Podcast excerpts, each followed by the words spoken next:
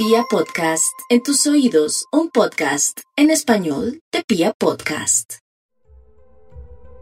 Zlatan Ibrahimović volvió a causar revuelo. Bueno, ¿cuándo ha dejado de hacerlo?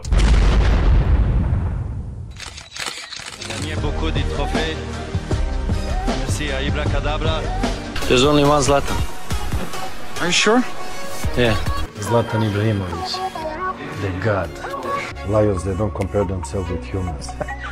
My problem uh, in Barcelona was one man, and that's the philosopher. He was my problem. I said once before, I feel like Benjamin Button. I was born old and I will die young. Hace un par de días, sus declaraciones en una entrevista abrieron un capítulo más en esa eterna discusión sobre la influencia política de los deportistas. Refiriéndose al basquetbolista LeBron James, quien se ha manifestado vehementemente a favor de los derechos de las minorías en Estados Unidos, Zlatan declaró que el deporte debe mantenerse al margen de cualquier tema político. Do the category you do. I play football because I'm the best in playing football. I don't do politics. If I would be a political politician, I would do politics. Al poco tiempo, el líder de Los Ángeles Lakers le respondió concretamente que no iba a dejar de usar su voz para darle eco a la defensa de los derechos humanos, no solo en su país, sino en todo el mundo. Zlatan reafirmó su sentir en cuestión de días.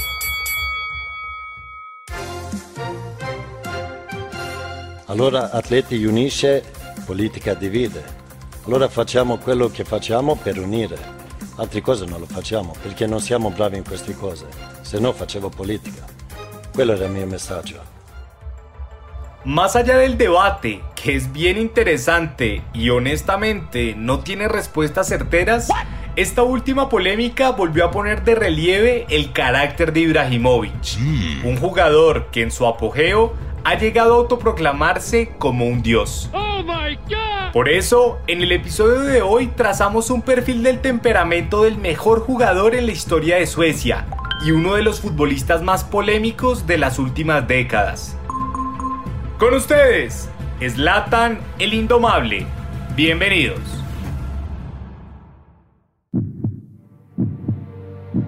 El planeta gira y la pelota también.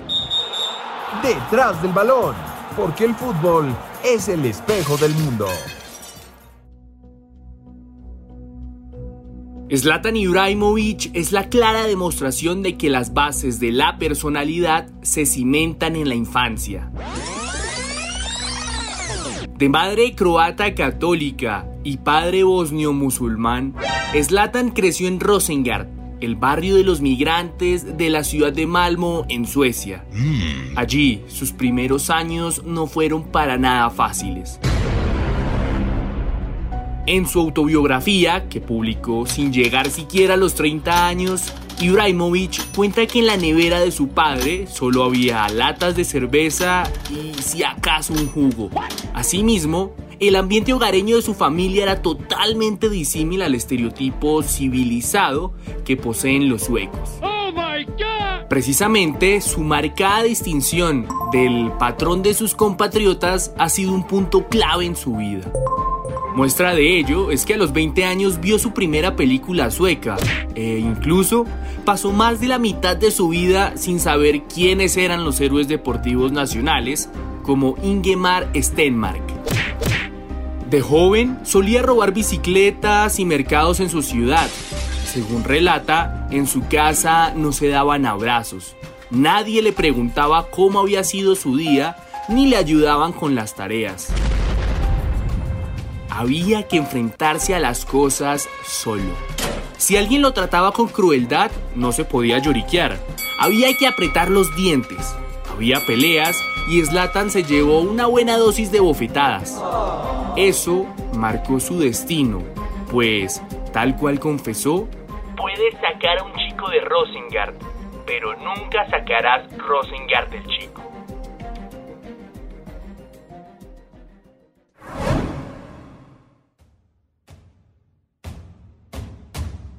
Con ese carácter díscolo, Zlatan comenzó su trasegar futbolístico en mil novecientos noventa y seis, cuando firmó su primer contrato con el equipo de su ciudad, el Malmö F C. Después de ascender con el club, Ibrahimović fue al Arsenal de Wenger para probarse con el equipo. Sin embargo, el joven de metro noventa y cinco se decantó por el Ajax de Holanda, donde dio a conocer a nivel europeo su indomabilidad. There's only one Zlatan. Are you sure? Yeah. Do you know Zlatan? You play so well today. Ah, you know Zlatan. It's the first time you meet him only. Un breve resumen diría que pasó del Ajax a la Juventus dirigida por Fabio Capello y posteriormente al Inter de Milán, al que llegaría luego José Mourinho, un entrenador por el que años después diría que sería capaz de dar la vida. Pero hay que tener en cuenta que eso lo aseguraría después de su paso fugaz por el Barcelona de Pep Guardiola, donde comprobó que su vida no podía estar dominada por reglas que no fuesen las suyas.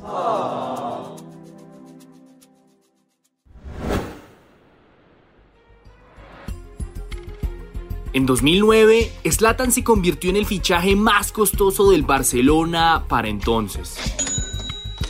Sin embargo, en ese ambiente casi poético de la era dorada del cuadro blaugrana, Ibrahimović nunca terminó de cuajar. Oh my God. En su autobiografía comenta que allí intentó ser súper amable, y eso fue toda una estupidez. Era una sombra de mí mismo. Necesito estar enfadado para jugar bien. La venganza y la rabia me han guiado siempre. Por eso, después de un partido contra el Villarreal, Zlatan desató su furia con Guardiola y le dijo que no tenía huevos, que se cagaba frente a Mourinho y que, sin más ni menos, se fuera a la mierda.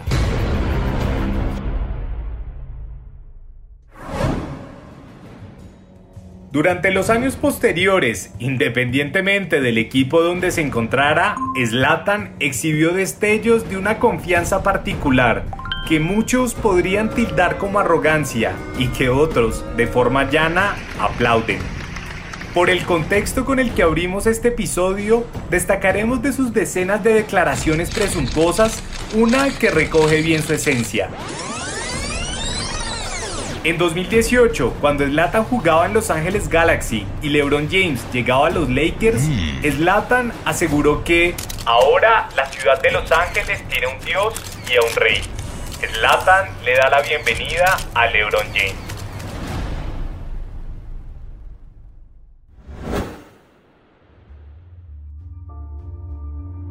El regreso de Zlatan al Milan a finales del dos mil diecinueve ha contribuido sustancialmente al renacer del equipo rossonero.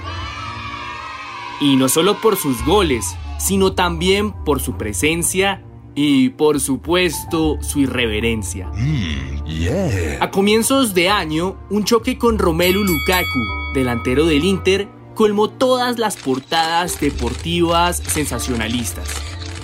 La relación entre Ibrahimović y Lukaku data de cuando llegaron a compartir escasos minutos en el Manchester United. Allí, Lukaku entró pisando fuerte sobre las huellas de Zlatan al asumir la camiseta número nueve que dejaría el sueco al marcharse a Estados Unidos. Sin embargo, una anécdota contada en las propias palabras de Ibrahimović da cuenta de los términos que han regido su relación. Te doy cincuenta libras cada vez que consigas controlar un balón. Él me respondió, ¿y si controlo todos los balones tú qué me das? No te daré nada, pero tú conseguirás ser mejor futbolista. Y eso ya es bastante. Nunca aceptó el reto. Tal vez tenía miedo de perder. El capítulo más reciente de esta disputa se escribió en el minuto cuarenta y cuatro del último derbi de Milán en la Copa de Italia. Esta vez, los insultos vinieron de ambas partes. ¡Oh, my God! Lukaku aludió a un posible encuentro con la hermana de Zlatan y llamó puta a su madre.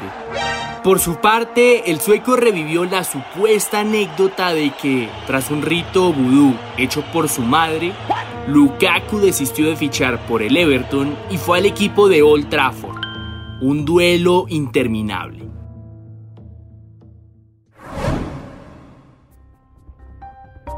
Muchos le reprochan a Zlatan Ibrahimović el hecho de no haber conseguido ganar la UEFA Champions League. Sin embargo, el palmarés de Ibra Cadabra es admirable. Con cierta altivez y haciendo alusión a sus particularidades étnicas, declaró hace un tiempo que no es el típico sueco, pero sí es quien puso a Suecia en el mapa. Esa indomabilidad en sus palabras y acciones lo ha hecho pasar a la historia de las controversias. Aún así, Zlatan es el goleador histórico de la selección de Suecia y ha recibido en doce ocasiones el premio anual al mejor jugador nacional. Así que a pesar de su petulancia, algo tendrá de razón. Los invitamos entonces a que nos sigan y nos cuenten en arroba balón detrás en Instagram y arroba balón raya al piso detrás en Twitter con qué palabra definirían al siempre complejo Zlatan Ibrahimović. En ocho días, un nuevo capítulo de Detrás del Balón. El trasfondo del fútbol en un solo podcast.